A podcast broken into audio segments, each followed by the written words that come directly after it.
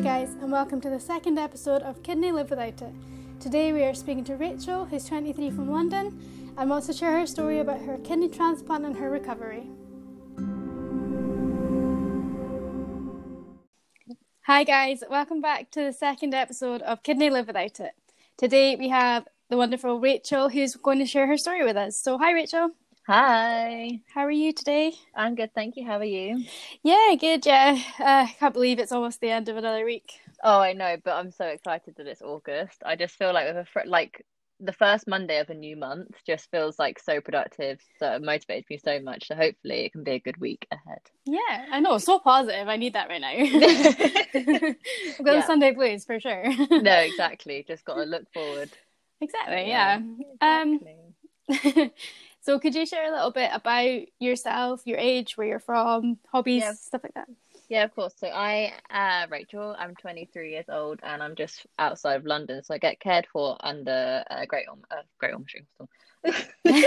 I used to get cared for under Great Ormond, Great Hospital. I now get cared under Guy's. Um, but yeah, my hobbies consist of reading a lot. I actually just started a booktube channel, which is a YouTube community all about books. Oh, wow. Um, yeah, I've I spin a lot, and since the pandemic, I haven't gone to a spin class. But on Wednesday, I'll be going back to my first one, so I'm very, very excited. Now that high risk people can venture out into the great wide open. I know. How exciting! so Who thought they would be excited about going little spin shopping? Oh, I know, literally all the little things. Oh, I'm so excited to start actually living my life a bit more now. I know. Um, But yeah, other than that, read, spin, YouTube, chilling with my family, that sort of stuff tends to be what I fill my days with. yeah. I mean, that sounds that sounds pretty pretty good if you ask me. Yeah, I think so. Pretty Yeah. standard. So there is one thing that I am desperate to know, and I'm pretty sure anyone who follows you on Instagram is exactly the same. Yeah. What is your connection with Disney? Because it looks amazing, and every time I see your post, I'm so jealous. Yeah, of course. So basically, it started at a very young age. I think my parents thought that one trip to Walt Disney World would do us as a family back in 2000 when I was three. But no, we've gone annually pretty much ever since. And one trip in particular, I remember someone, I was like, so in Disney, they're called cast members, the people that work out there. And I saw a cast member's name badge because all the name badges have your name and then where you're from. And one of them said London, UK. And I was like, how is someone working in Orlando in Disney? Like, this is my dream.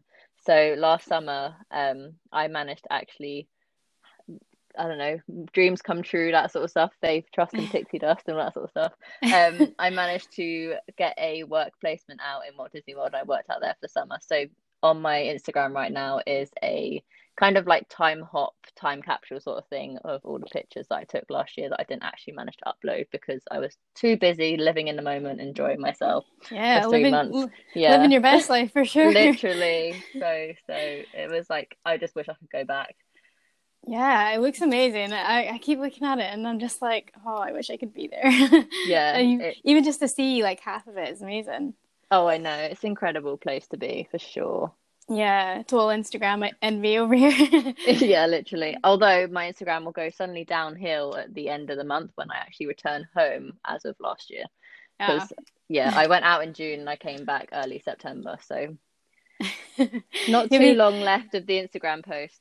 Oh, spread them out, spread them out. Yeah, definitely. Yeah. Um, yeah, so um, would you be able to give us a little bit of background into um, where your kidneys problem started and, and things yeah, like that? of course. It might sound a bit long-winded because I've had quite a roller coaster of a journey. But basically, it started when I was about three years old. We were living at our current house in Ruislip, which is also just outside of London. And I kept getting urine infections. And we went to my local GP, and they were like, Yeah, take antibiotics, like you'll be fixed. And then, like a month or two later, I'll get another urine infection. They would give me more antibiotics, and then I'll get another urine infection, and I'll get more antibiotics. They never really like thought, Oh, this is an issue for like a four year old. Um, Yeah. to have so many urine infections. And then when we moved to where I currently live, which is Amersham, um, also just outside London, we stay in the same sort of area. Um, I had another urine infection. This was when I was about, I want to say about seven, eight years old. And I went to my local GP with my parents, and they were like, looking at all my records and stuff, and they were like, "This isn't normal for someone your age to be getting as many urine infections. Um, we're gonna like pass you on to like a bladder specialist at the time." Yeah. Um, to see what the issue is. Like, don't worry, it shouldn't be anything like big sort of thing. Um, went to my first like official doctor's appointment, and they thought it was something to do with the bladder. Um, so I kept. Then I was like, "We'll keep an eye on you." So I had like appointments every like six months or whatever um, for a couple of years. And then when I had an ultrasound at one of the appointments, they realized that it was kidney related and not bladder related. Um, and then I got transferred over to Great Ormond Street Hospital um, and was cared under for them since, until I told, turned an adult at 18. Um, and that's kind of where they started really investigating all my issues. And they found out that I had chronic kidney disease, and the issue was all my urine infections. Every single time I had a urine infection, my urine went back up the kidney tubes and was causing reflux basically. And mm. that then damaged one kidney. That kidney then kind of failed, and it, my body was kind of just coping on my other kidney. Yeah. Um, obviously putting more pressure on that, and then that one obviously eventually failed as well. But yeah, that's kind of a quick summary of how I kind of came to have a kidney transplant at the age of 18. Yeah, I mean, like that's so much to be going on, uh, changing hospitals and everything like that in yeah, the midst was... of finding out what was go- what was going on and what was what was wrong and that. How did how do you think that affected you um, mentally? I don't. I feel like because when I felt like all this was quite like all this like big information, all these big words, all these like weird tablets that I was like having to start to take to like kind of control it. I was yeah. all like I was so young, or like I feel like I've said I was young. I probably wasn't that young, but in retrospect to where I am now and to my understanding of what condition I have and what it took to get me better, I obviously have a now better understanding. But back then, I literally didn't know kind of what was wrong with me. Yeah. Um, so I just kind of left it to my parents. The doctor, when you're at a kids' hospital, a children's hospital, the doctors kind of direct their speech to the parents anyway. They'll see right. sit down with you and like say, "Oh, how are you feeling?" Like trying to get your like symptoms and like your recent kind of updates on like how you're feeling like overall. But when they come to the bigger topics, they address the parents of being like, "Oh yeah, your daughter will need to have blood tests. Like maybe we'll book in for an ultrasound." Like they don't talk to you. Yeah, I suppose that would be quite scary for a yeah. child to hear that. Yeah. No, definitely. So obviously, it's more like a parent to doctor relationship until you then move obviously up into um adult hospital or even when you just get a bit older and can start understanding a bit more then they start addressing you but i think yeah. because from such a young age it was more like my parents deal with that i'm just going to go live my own life um as much as i can and to what i kind of always have known like i haven't never known anything different yeah like yeah. it's just been part of my life it's part of how i've grown up like i don't so i just went out with my friends and just enjoyed my life and just made sure I drunk cranberry juice every day. And I just kind of like all my friends were like, "Why do you drink cranberry juice?" And I was like, "Oh, I have something wrong with my kidneys." But that's kind of I would never be like, "Oh yeah, I've got chronic kidney disease. I'll need a transplant when I'm this age, and I my creatine's this and all this sort of stuff." Yeah, I only just started understanding all like the proper terminology when I got a lot older. So for me, finding all this out when I was quite younger, either like kind of sheltered me in a way. Um, yeah but yeah, so I just kind of lived my. I don't think it mentally affected me until I was a bit older. Yeah, I mean that makes sense. Yeah, and I think as well when when you're young, you don't even you don't even realize that there's mu- you just get on because you think what you have is normal and you yeah, don't exactly. realize that other people don't have that as well sort of thing yeah no definitely like the only differences that i kind of could think back and spotted differently were I was tired more often. I couldn't do everything that my friends were doing. Yeah. Um, and I had to drink cranberry juice every day. Yeah, good old cranberry juice. To oh, rescue. I know. My mum is like she's so adamant that cranberry juice is like the be all and end all. Um, yeah. I absolutely hate it, and I think because I've always grown up thinking it's medicine, it makes me better. Oh, I've had yeah. this really negative effect on it. So I have about I want to say like three 300 mils a day i down it like a vodka shot oh really yeah i like it's literally part of my like medicine routine i literally down it and then i go i can't like everyone, everyone's like oh cranberry juice is so nice i'm just like no, no absolutely ghastly i can't deal with it it's down in one and I yeah, that's it. But it does for me anyway, because obviously it's never like scientifically proven. But for me, cranberry juice actually helps because one week my parents went to like India and kind of left me with the grandparents. Um, and I didn't have like my cranberry juice poured for me. This was when I was quite young, so Yeah. I didn't just I didn't have cranberry juice for a week, and they came back and I had a urine infection. And ever since, my mum's so adamant that cranberry juice is the reason I don't get urine infections anymore Yeah. that she's like, "Have you had your cranberry juice today? Have you had it? Have you like have you had enough?" sort of thing. So it's definitely Oh. a medicine for me. But Yeah, I mean, Yeah. I I'm definitely gonna try drinking more of it if it's, if it's good for you. I'm with you on on the taste though. I'm not a fan. I have to say it's quite. oh, it's it's not the only way I can drink it as a like normal drink is when I used to drink alcohol. Woo woo cocktails were really good, which is like vodka, lime juice, and cranberry juice. yeah. Um, that was really good. Or just cranberry and orange juice mixed together is really nice too. Alright, that's- okay. But usually I end up just downing it on its own in one. Yeah, it's better to get out of the way, isn't it? Yeah, exactly. I don't want to enjoy it. It's it's always related to health for me. So yeah, that's fair enough. That's fair enough. exactly. Um, and so from there, then, um, so you find out what was going on, and then you find out that your kidneys had failed. So, how did how did that progress then? So how how did the transplant come about? Did you did they say look this is going to happen, or was it kind of like you know this could happen in the future, or how did It that was- come about? It was very much a be prepared for this, but it won't happen for ages because your kidney function is yes, it's deteriorating, but it's deteriorating at such a slow pace. We're not going to worry about you. We're just going to keep an eye on you. Sort of that's how the mentality in my eyes was handled. Um and especially with my parents, I feel like they felt the same because when then all of a sudden I feel like we had a doctor's appointment and they were like, Yeah, you need a transplant and then the transplant happened like within a year later.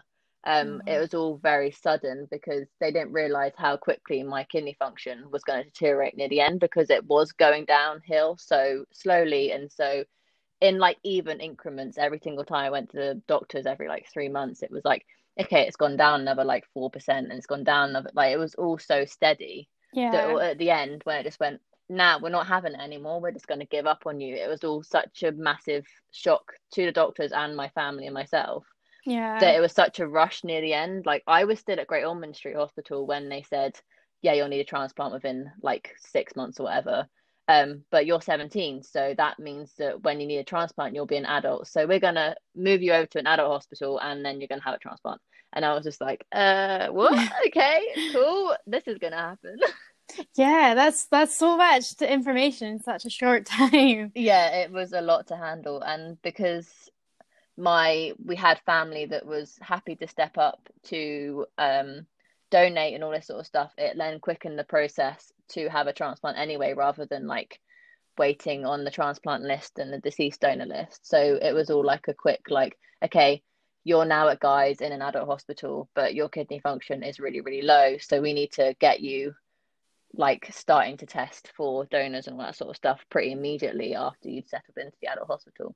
So it's all like a massive like cult- it's kind of like a culture shock as well because children's hospitals are so colourful and like all these I feel like just so much more friendly and I don't really feel like hospitals. Whereas you go into an adult hospital and it's like, yeah, this is like a hospital. Yeah, So that transition must have been pretty hard. Yeah, it was. And I remember um Great Ormond Street originally said, Oh yeah, try the Royal Free, which is another uh, London hospital. Um, because it's closer to you on like the map, like from where you are, like oh if you like check on Google Maps, it's actually closer to you for travel. And obviously Right. because we were traveling from outside of London into London for all these hospital appointments, they wanted something that was convenient for us. Yeah. Um, so they firstly transferred me over to Royal Free, but the minute I stepped into Royal Free, I had a breakdown. I saw the doctor and I literally just broke into tears. And because the like the reception area was so the ceilings were so low, and obviously kidney disease and chronic kidney disease and all like kidney related illnesses tend to be um gradual as you get older so the waiting room was just full of loads of old people on like who needed assistance and who didn't needed wheelchairs i just felt so from being in a Great Ormond Street Hospital, which is so colourful, so bubbly, to something like a completely different environment, it like massively shocked me. And I literally, we went out of that hospital and we went back to Great Ormond Street and my mum was like, My daughter can't transition to this hospital, like she can't it's not possible. So yeah. then we went then we found Guy's and Guy's for me personally is such a better change and even though the journey is longer, I'd much rather be happy like happier in my like future hospital until I ever move. If I ever move outside of London, it's going to be my hospital. So I just yeah. wanted to ha- find somewhere that I enjoyed enjoyed in air quotes going to for checkups and stuff. Um, yeah.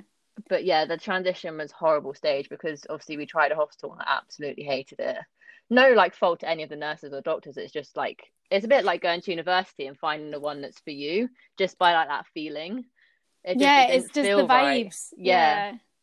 Totally. So. I yeah, I totally get that as well. And I think there must have been I, mean, I'm assuming I, I don't actually know. Um the fact of the trans you know being told you need a transplant and moving to a different hospital did it make if you feel like those things were connected like as soon as you move to this new hospital that this is happening and this might be happening because you're moving to this new hospital sort of thing yeah literally connect? it it did connect a lot because obviously up until that point, I was just kind of like dawdling through life, being like, yeah, I have something wrong with me, kind of pulling the card every now and again, being like, oh, yeah, I'm ill. I'm not coming to school today, sort of thing. Like, yeah. but never, like, obviously, probably understanding the extremity of my condition and my illness yeah. at the time.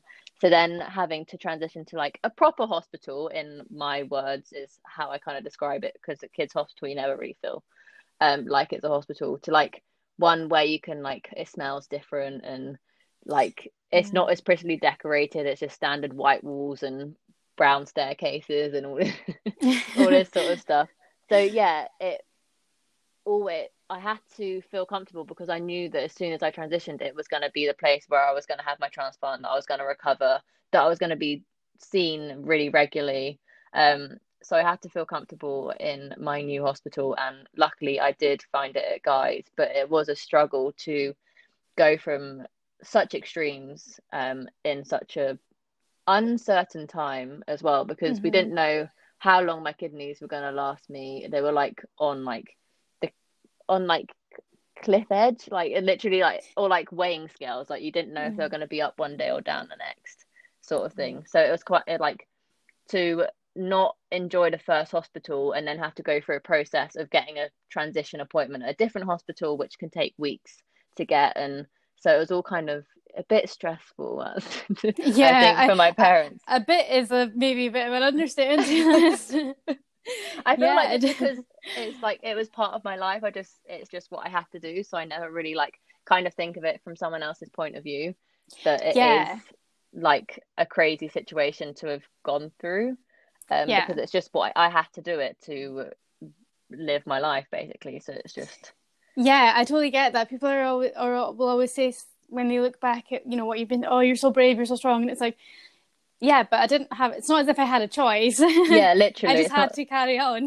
yeah, it's not like I chose to do it and that I showed bravery because I stepped up to the plate, sort of thing. Like some people's bravery is, and not saying that their bravery is not yeah. not valid and all that sort of stuff but i feel like my bravery isn't bravery isn't valid because it's just what i had to do like, yeah, it's just, I, I, it's just I life. Yeah, exactly. Yeah, like at the time you don't think about it, you just think like, yeah, I'll just keep doing what I'm doing, and then yeah, literally. When you think back, you're like, oh, that could have been so easy to like give up on it at a certain yeah. time as well. Yeah.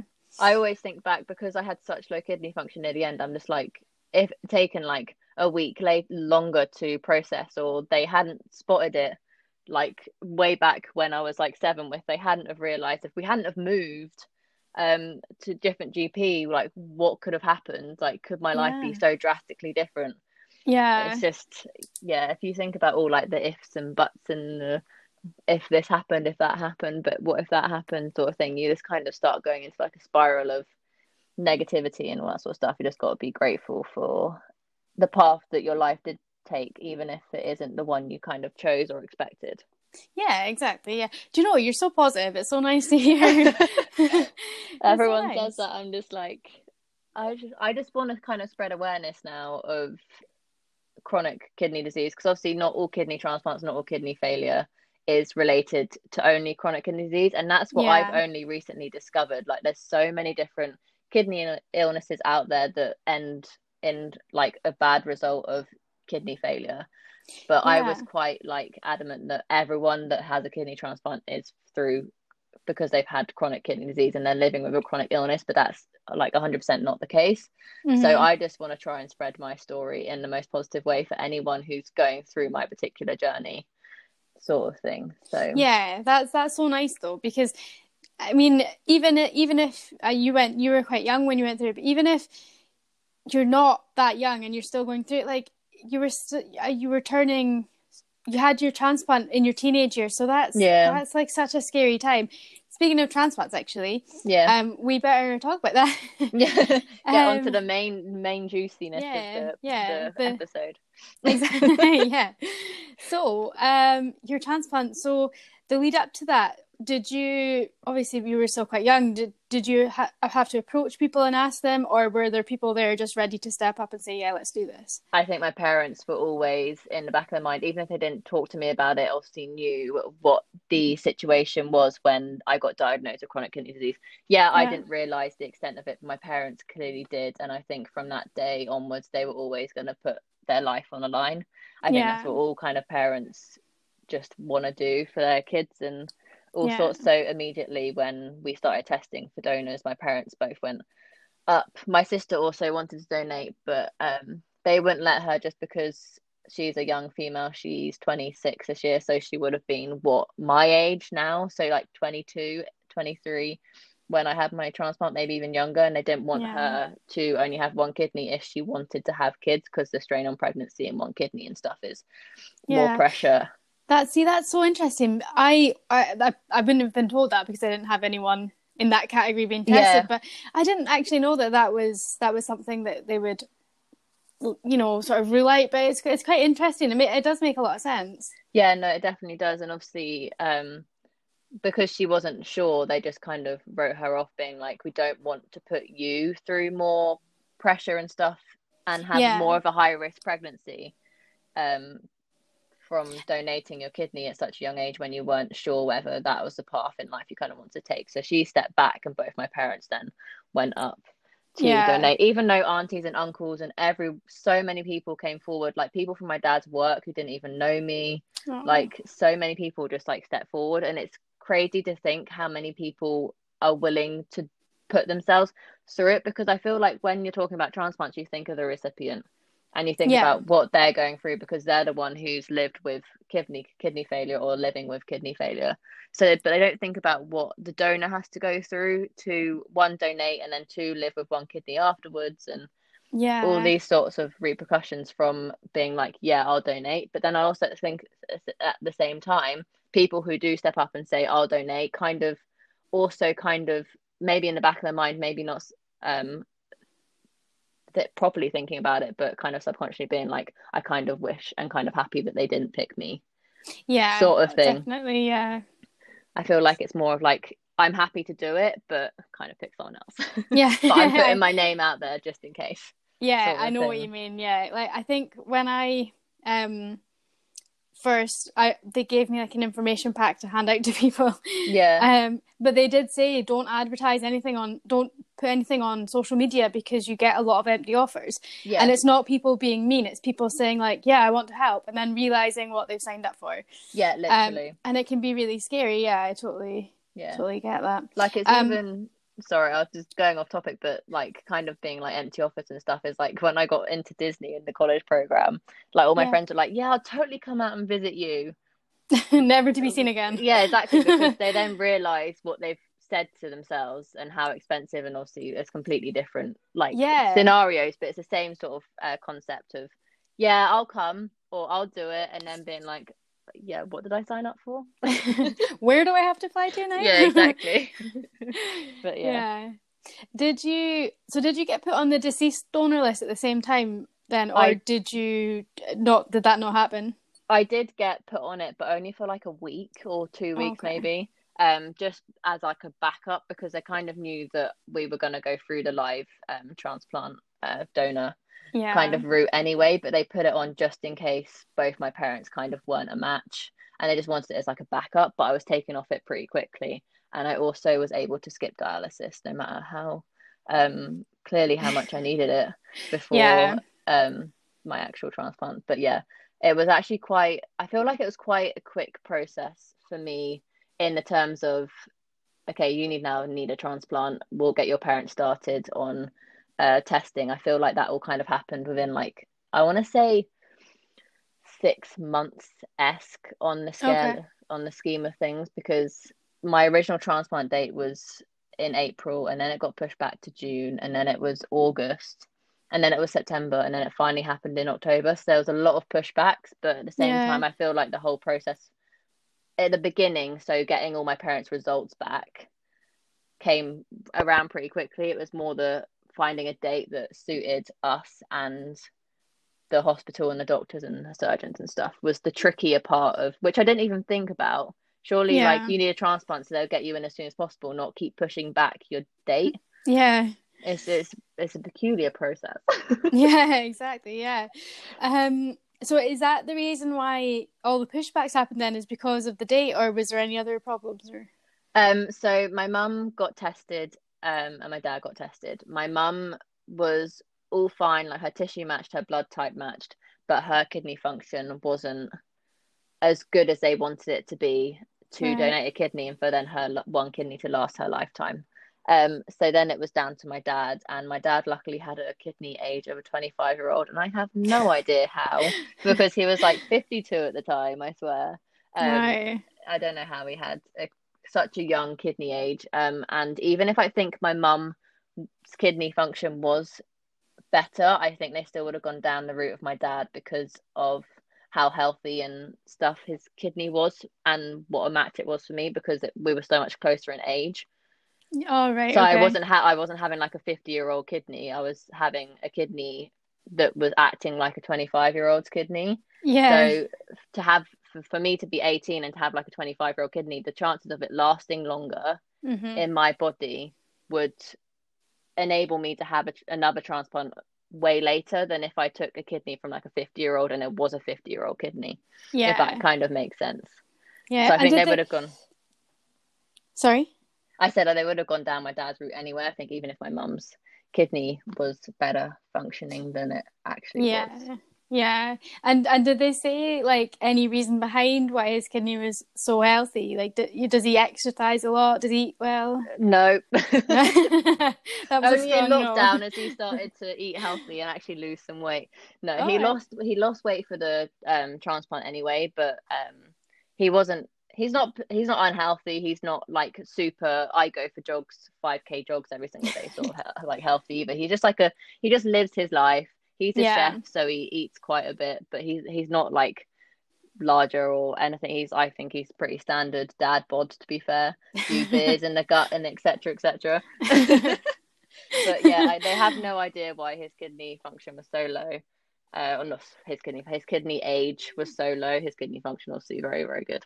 yeah. Um, but yeah, it's just one of those things. I think. That's amazing. That's so that's so lucky as well. What are the chances of like Oh, I know. you needing one and then him just having this perfect one?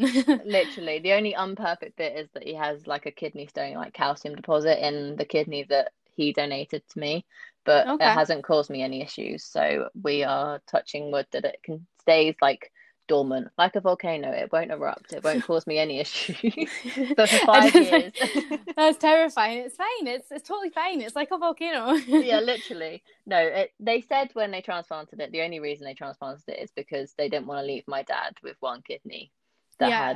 had um, a calcium deposit slash kidney stone. They call it calcium deposit because it isn't a fully grown kidney stone. It's Okay. just it's just lying there, chilling out, having having a whale of a time. um, and not doing anything. They, I have ultrasounds on it every now and again just to check that it hasn't grown in size or it hasn't moved or it isn't blocking any of the tubes, or whatever. But Okay. it stayed in the same position. It stayed the same size for almost five years now. So, and they Okay. only ever found out about it in my dad when he started having all the tests. So clearly, it wasn't causing him any issues when he had it either.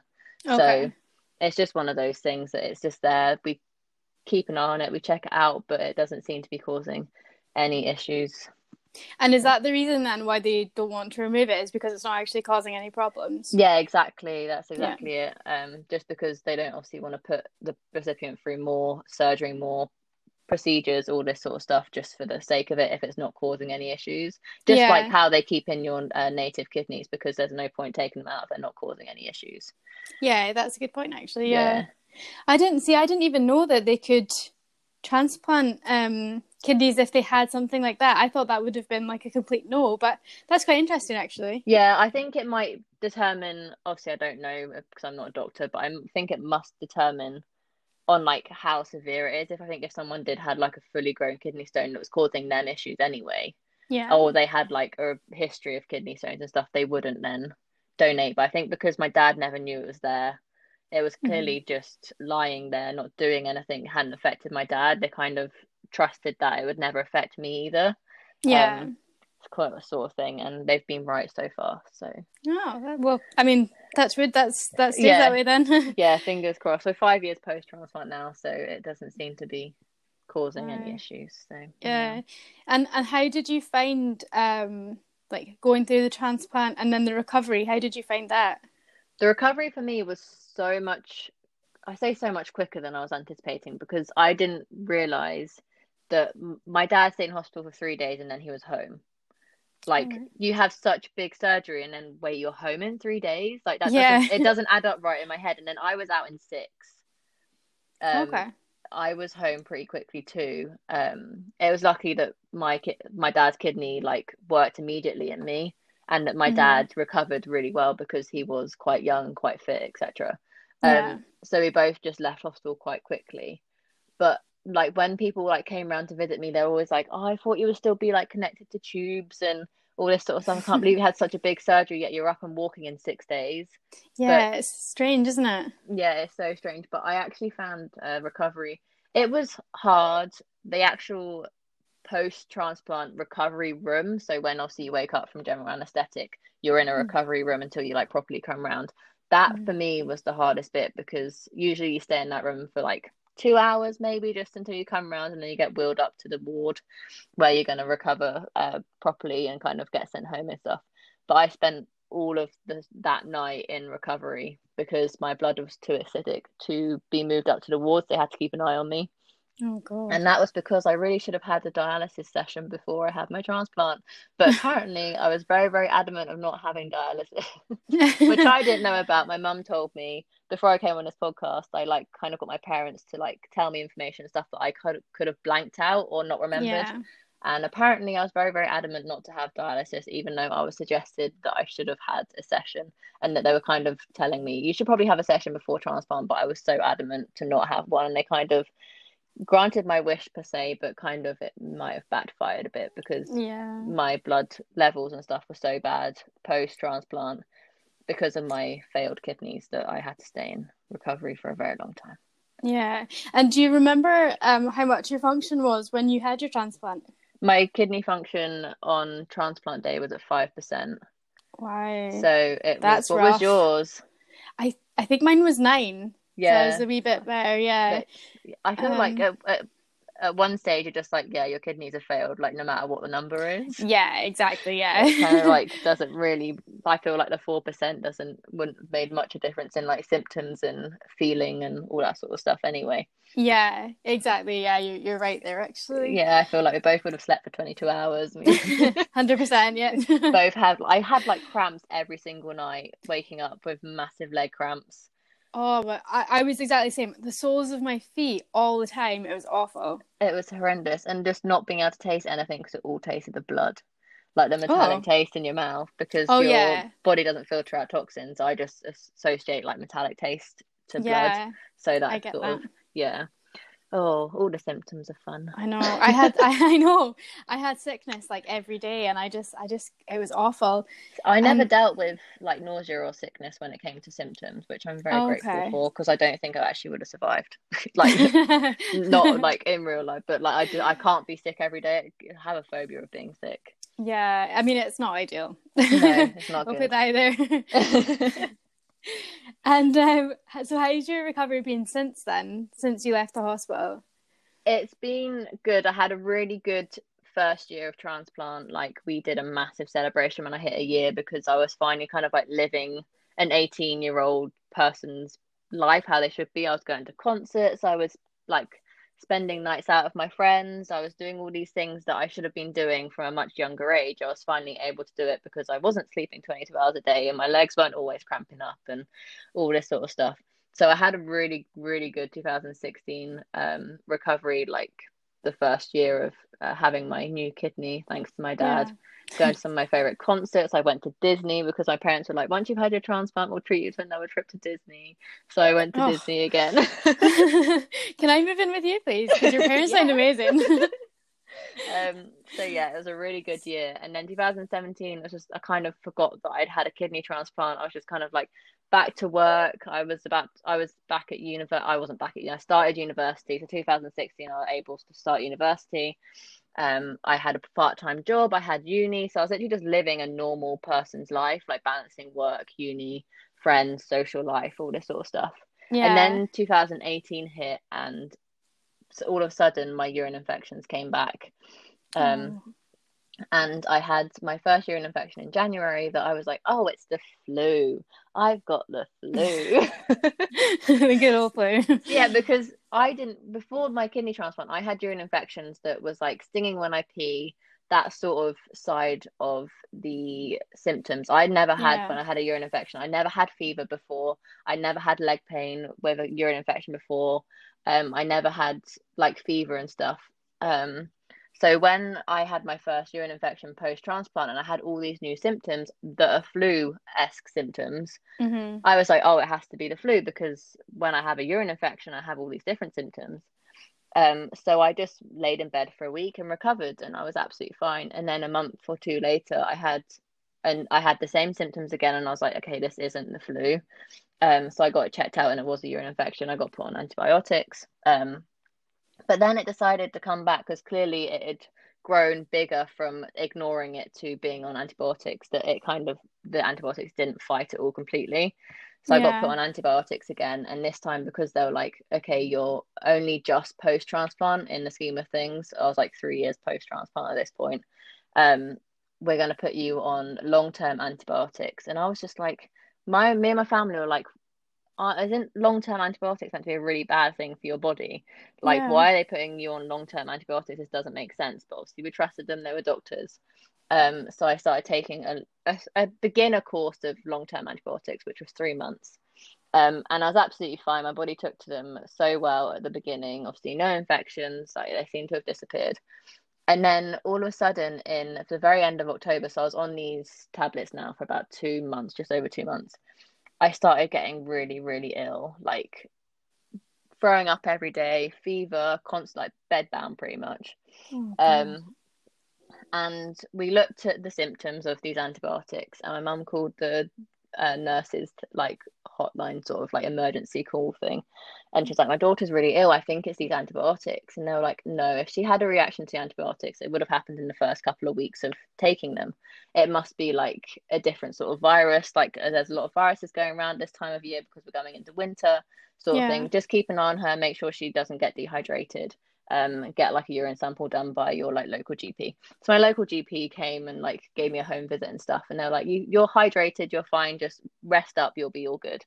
This was also the week of my final Disney interview to possibly have my dreams shattered or my dreams come true oh, um, no. for the following summer. So I managed to like dose up on Imodium and anti-sickness tablets and I managed to get through the interview but when I got back from that interview, I demolished an entire Domino's pizza. And my family were like, Why are you eating bread? Why are you eating cheese? You're really ill. And I was like, I demolished because I was so hungry. Like I hadn't eaten anything because I was so sick, but I was finally on these like anti sickness like, were like not making me feel so terrible. So I just wanted to eat everything.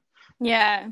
But that yeah. pizza didn't do anything for me. Like it wasn't making me ill and all these sorts of stuff. Obviously, when you're like ill, you shouldn't really eat dairy and all sort of stuff. Yeah. Um but it was absolutely fine. And then the day after my Disney interview, I went into my guy's hospital for a checkup because I had been ill for so long, and they like isolated me because they didn't want it to like affect the rest of the um, patients that are in so uh, in the appointment room. So I had my own little room. I was waiting there for hours. They did all sorts of tests on me.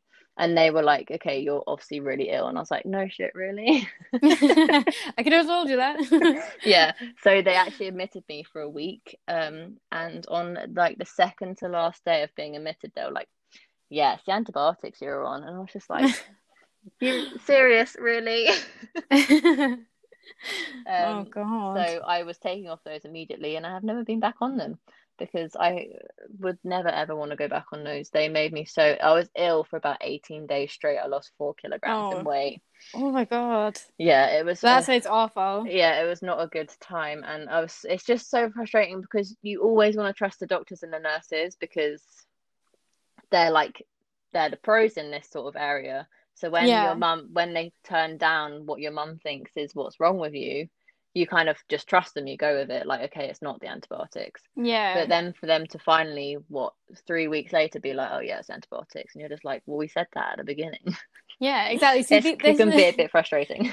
Yeah, like this is the exact instant where you realize that you know mums do know best sometimes. yeah, literally, they just have some sort of maternal instinct, and they just know what's wrong. exactly. Yeah, it's like it's like psychic or something. Like my Yeah. mom's the same. Anytime like that I see her and she she gives me hugs sometimes, she's like, "Oh, you, you smell sick. You're gonna be sick soon." And I'm like, Yeah. "Wow, thanks." That Thanks might just that. be that might just be my my smell. I might always just smell like sick. Oh, God, it's a bit lovely. worrying. um, And then a few days later, you're ill, and you're just like, are you like some sort of fortune teller? I know exactly. Like someone needs to get her on prime time. yeah, I know. My mum's just now like, I'm a doctor. I'm Doctor Dawn. Like, just come to me for all your problems. I'll be able to sort them out. And I'm just like, just because you were right about one thing doesn't make you a doctor. yeah, like get her sat at the reception desk of the hospital, and you have to go through her before you get an appointment. yeah, literally, she'll be able to tell you exactly what's wrong if it's the Yeah. antibiotics or not. No, it's fun. it is funny how sometimes doctors don't always know. exactly. Yeah. Um, I'm I'm with you on that one. Yeah, Um, and how are you feeling now? Then are you are you a bit better now? yeah. I'm since coming off those antibiotics. I actually had a procedure called deflux. Um, Okay. which is basically putting lip filler in the tube connecting your Oh. kidney to your bladder. Basically, That's that's it's like- random. I know it's basically like that the silicone sort of um sort of particles that kind of form into like a a I don't know a solid substance esque thing. I don't know. Okay. They describe it as lip filler, um, Right. just for ease of uh, understanding. I think. Yeah. But basically, I went under general anesthetic for a really quick procedure. I had a cystoscopy at the same time, which is like a camera up the bladder just to check everything. Um, Okay. But at the same time, they also just injected me with some of this deflux, is what they like to call it, because it's the counteractive reflux procedure. All right. And when my mum found out that this thing existed, she was like, "Why didn't Rachel have this when she was like four years old? This could have made her kidneys last like ten years longer." Um, yeah, it does make you wonder, actually. yeah, I know. Um, so I had this deflux procedure, and I have, well, I said I haven't had a urine infection since, but I actually had one last month. But ever since then, I have, I didn't have a, uh urine infection, and deflux isn't permanent. Like just like lip fillers, the right. solution will disappear eventually. Okay. Um, and I just think it's kind of the solution that's currently in my tubes, preventing the urine going up and causing reflux, so that it, the substance basically fills up most of the tube, apart from a little bit, just to prevent the majority of urine that would go up the uh, the kidney tubes to not basically. And I Right. think mine's just kind of finally dissolving. Um, okay. So there's just a wider gap for the urine, and I think that's why I had a, a urine infection just not too long ago. Okay. but, and uh, so, can you get that redone then? Yeah, I can have it redone um whenever sort of thing, but with COVID and stuff, it's not it's not crucial at the minute. Um, Yeah. I was on antibiotics and it seemed to have disappeared. It hasn't come back, so Okay. Well, Yeah. that's good, and hopefully, hopefully it won't. Hopefully, that was a one-off. yeah, literally that's what I'm kind of hoping because obviously you can't with lip fillers you'll be able to tell when there's no more solution in your lips, but you can't Yeah. really tell. And I don't really want to go under general anaesthetic again, especially not in this sort of precedented times as they like to describe it. Yeah. Well, exactly. yeah. It's it's pretty scary. How are you? How are you coping with the whole COVID situation? Yeah, not too bad actually. I because I'm not like I'm quite introverted anyway, and I think uh, my situation in life has kind of made me more introverted as Yeah. a person as I've grown up anyway. That most like pre-COVID, all I kind of did was see my boyfriend, see my family, read, and go to work. And the only Mhm. difference now, obviously, apart from the before we could see anyone apart from our household, it was read work from home because I was able to work from home and Mhm. like not see my boyfriend. But now I can see my boyfriend again because we've like bubbled up as two households. oh yeah, Um, I'm pretty much living my normal life, and I'm very, very grateful that COVID hasn't disrupted disrupted me too badly. Um, yeah, I'm very, I think I'm one of the fortunate ones in that sort of case that I can work from home. Um, that I I live with my parents still, so I've never, I haven't had to like worry about food shopping and all that sort of stuff. So I'm very Oh, grateful for the, yeah, the situation that I've been yeah. presented during this time. Yeah, for sure. Yeah, that's really lucky. I know I got the shielding letter the other day, and um, we we we normally have uh, we normally me and my friends we normally go to a festival the, the weekend this weekend, um, but obviously it was cancelled. So my husband was like, "Oh, you know, we'll have people around, and we've got a really big garden. We'll have people around the garden and their tents, and it'll be socially distanced, and it'll be great." Yeah. And it was it was great, but then we think back on it, and I have spent four months in my garden, and now that I can go outside, I've decided to spend my time with my friends in my garden. Yeah, literally. it's like, what was the point in that? yeah, no doubt it is it is difficult and I feel really sorry for people who like live alone in a higher risk I in this sort of situation. I'm just very, very grateful for the support system I have during this and during all of it to be fair. Like the support Yeah. system I've had from a very early age has been incredible. My parents have been amazing and the boyfriends over the years have been as supportive as I think they should be. No, my Yeah. my current boyfriend is the most supportive um I've had, but obviously because this has been my life, I've had a few boyfriends go through the Yeah. kind of different stages with me. Um, Yeah. my current boyfriend, shout out, and I know will be listening when it goes live, is is the best boyfriend uh, in Yeah. supportiveness that I've had for sure. oh, Um, that's nice. yeah, Yeah, shout he- out to you. yeah. Virtual high five over there where we are.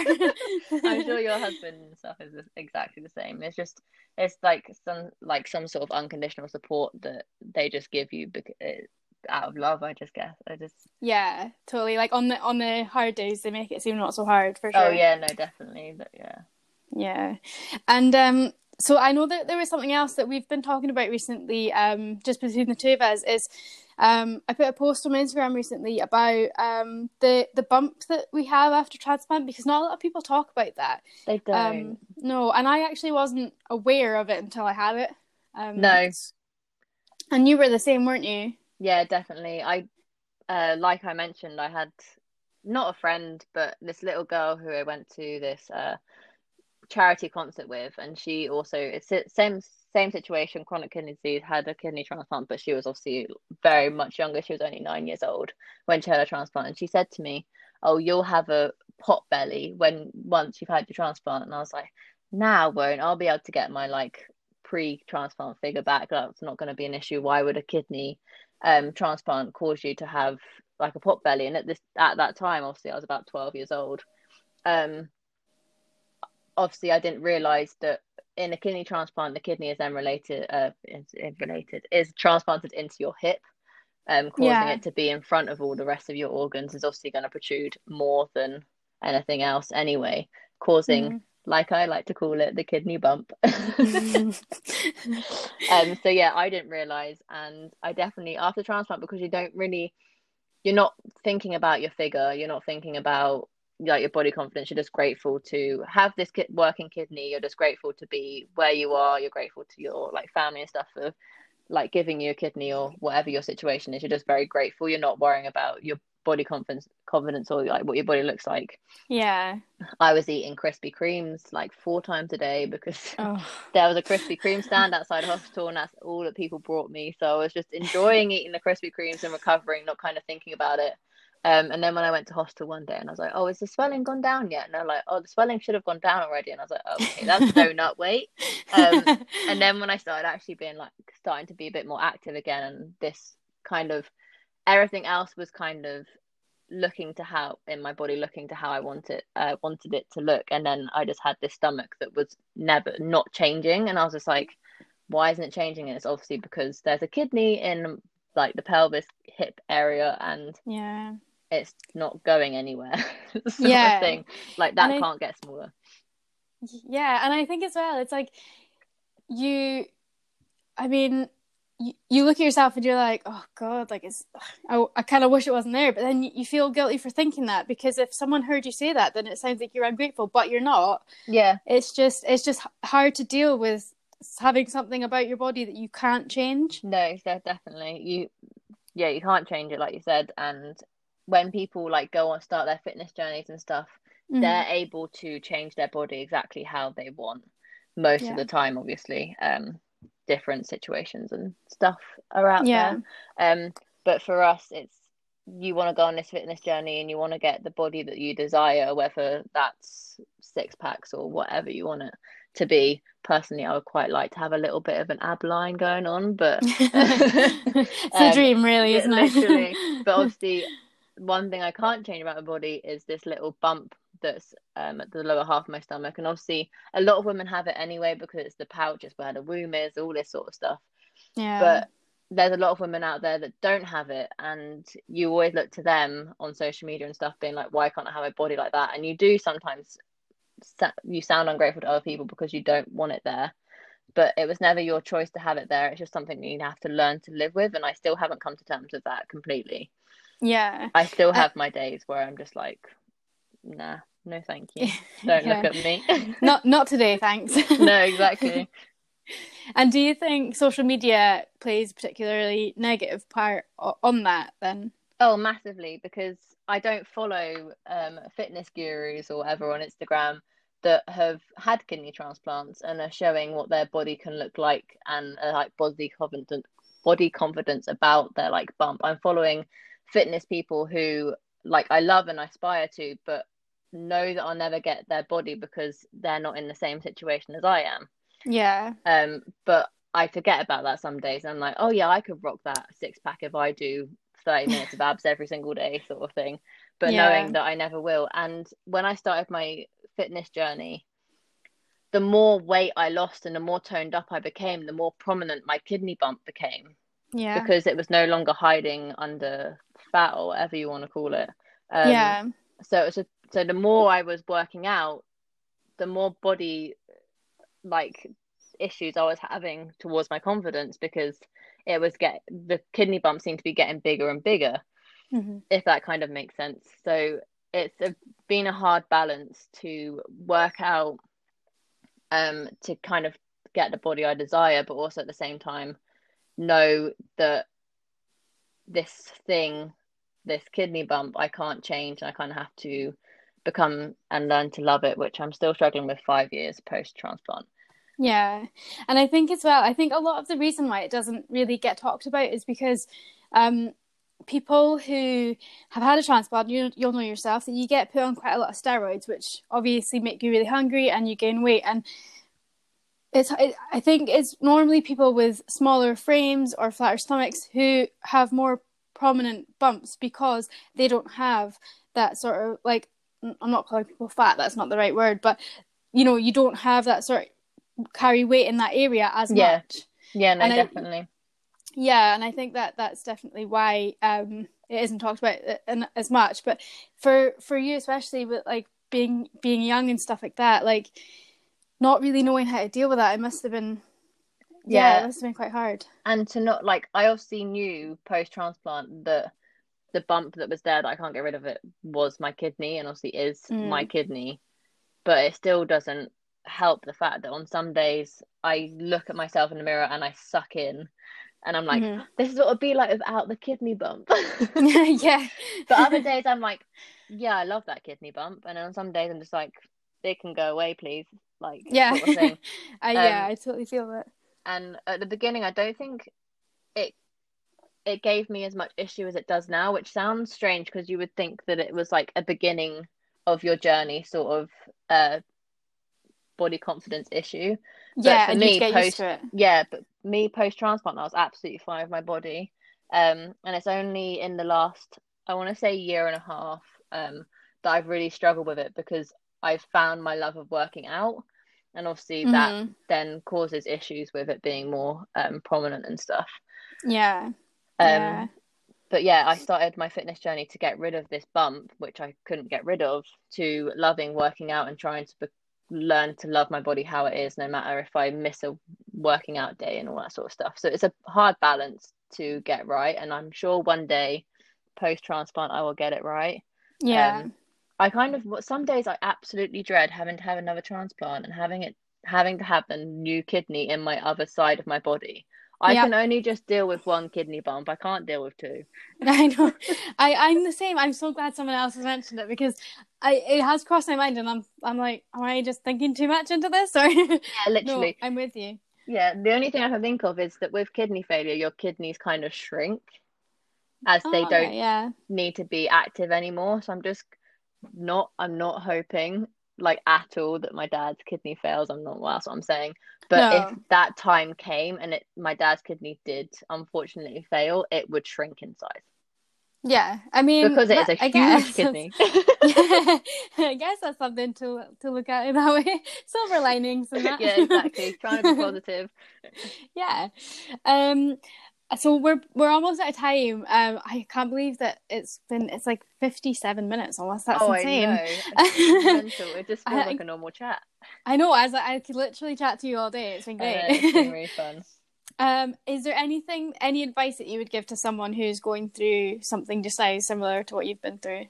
I would take it day by day and try and educate yourself as much. Obviously, I was young, so I feel like educating myself wasn't a thing on my mind. Obviously, Yeah. going through like GCSEs and all this sort of stuff, it wasn't like the forefront of my mind. But I feel like I kind of wish I educated myself at Yeah. a younger age, just so I knew what my body was going through and that I was kind of more prepared for the sudden change and everything. Mhm. Um, so day by day, for sure, try and keep as positive as you can. Think of silver linings. Practice gratitude is a massive thing that I've started this year as well. That's really helped me look for the really small things in life that I'm grateful for, like a sunrise and being able to like have easy access to water. I know it sounds stupid, but when you practice gratitude, I feel like every day then when it like gets ingrained to you, you just think of the really small things that you're grateful for. And yeah, some days you might hate your kidney bump, and some days like it's not the best of days because you feel ill. Like I have a chronic illness. Yeah, I've had a transplant, but I'm still technically classed Ill. as someone with a chronic illness. Yeah, Yeah. chronic illness doesn't go away. Um, just because you've had, as they say, a treatment is a kidney transplant's a treatment, not a cure. yeah. Um, that I'm okay. I'm I'm I'm allowed to have bad days, and I'm allowed like take each day with grace. You can you can feel unwell. Like you don't have to be go go go every single day. Like take like listen to your body is a nothing massive thing, yeah. and do what the doctors say. Don't skip your meds. yeah, that's a main one. That's a big one. Don't yeah, that. don't if you're post transplant, do not skip your meds, no matter how much you hate steroids because they're making you put on weight. Like they're making you live. Um, yeah, yeah. exactly. Yeah, I'm with you on that one. Yeah, don't don't skip your steroids, guys. no, definitely not. And don't think just because you've had a transplant now that you're like hundred percent healthy. Because I hear so many horror stories of people being like, um, like taxi drivers and stuff from hospital being like, oh yeah, I knew someone who had a kidney transplant, and then they just started drinking loads of alcohol and smoking again, and they made their kidney fail. And I'm yeah, just like, you're so grateful to either have someone offer a kidney or um get one off the, the deceased list. yeah. Don't take it for granted. it. Yeah, look after it. Act, like treat it with care and love. Drink your cranberry juice. yeah, the cranberry juice is the main one. yeah, exactly. But yeah, Well, yeah, it was. It's lovely to speak to you, and I'm pretty sure we will probably have you again on at some Oh, point I'd because you're just so back. positive. Yeah, I I'd love honestly love, your vibe. You're so positive. um, but yeah, that's as for for now, guys, and we will catch you probably next week. Uh, can yeah, we couldn't live without it, and we couldn't live without you. Bye. Bye.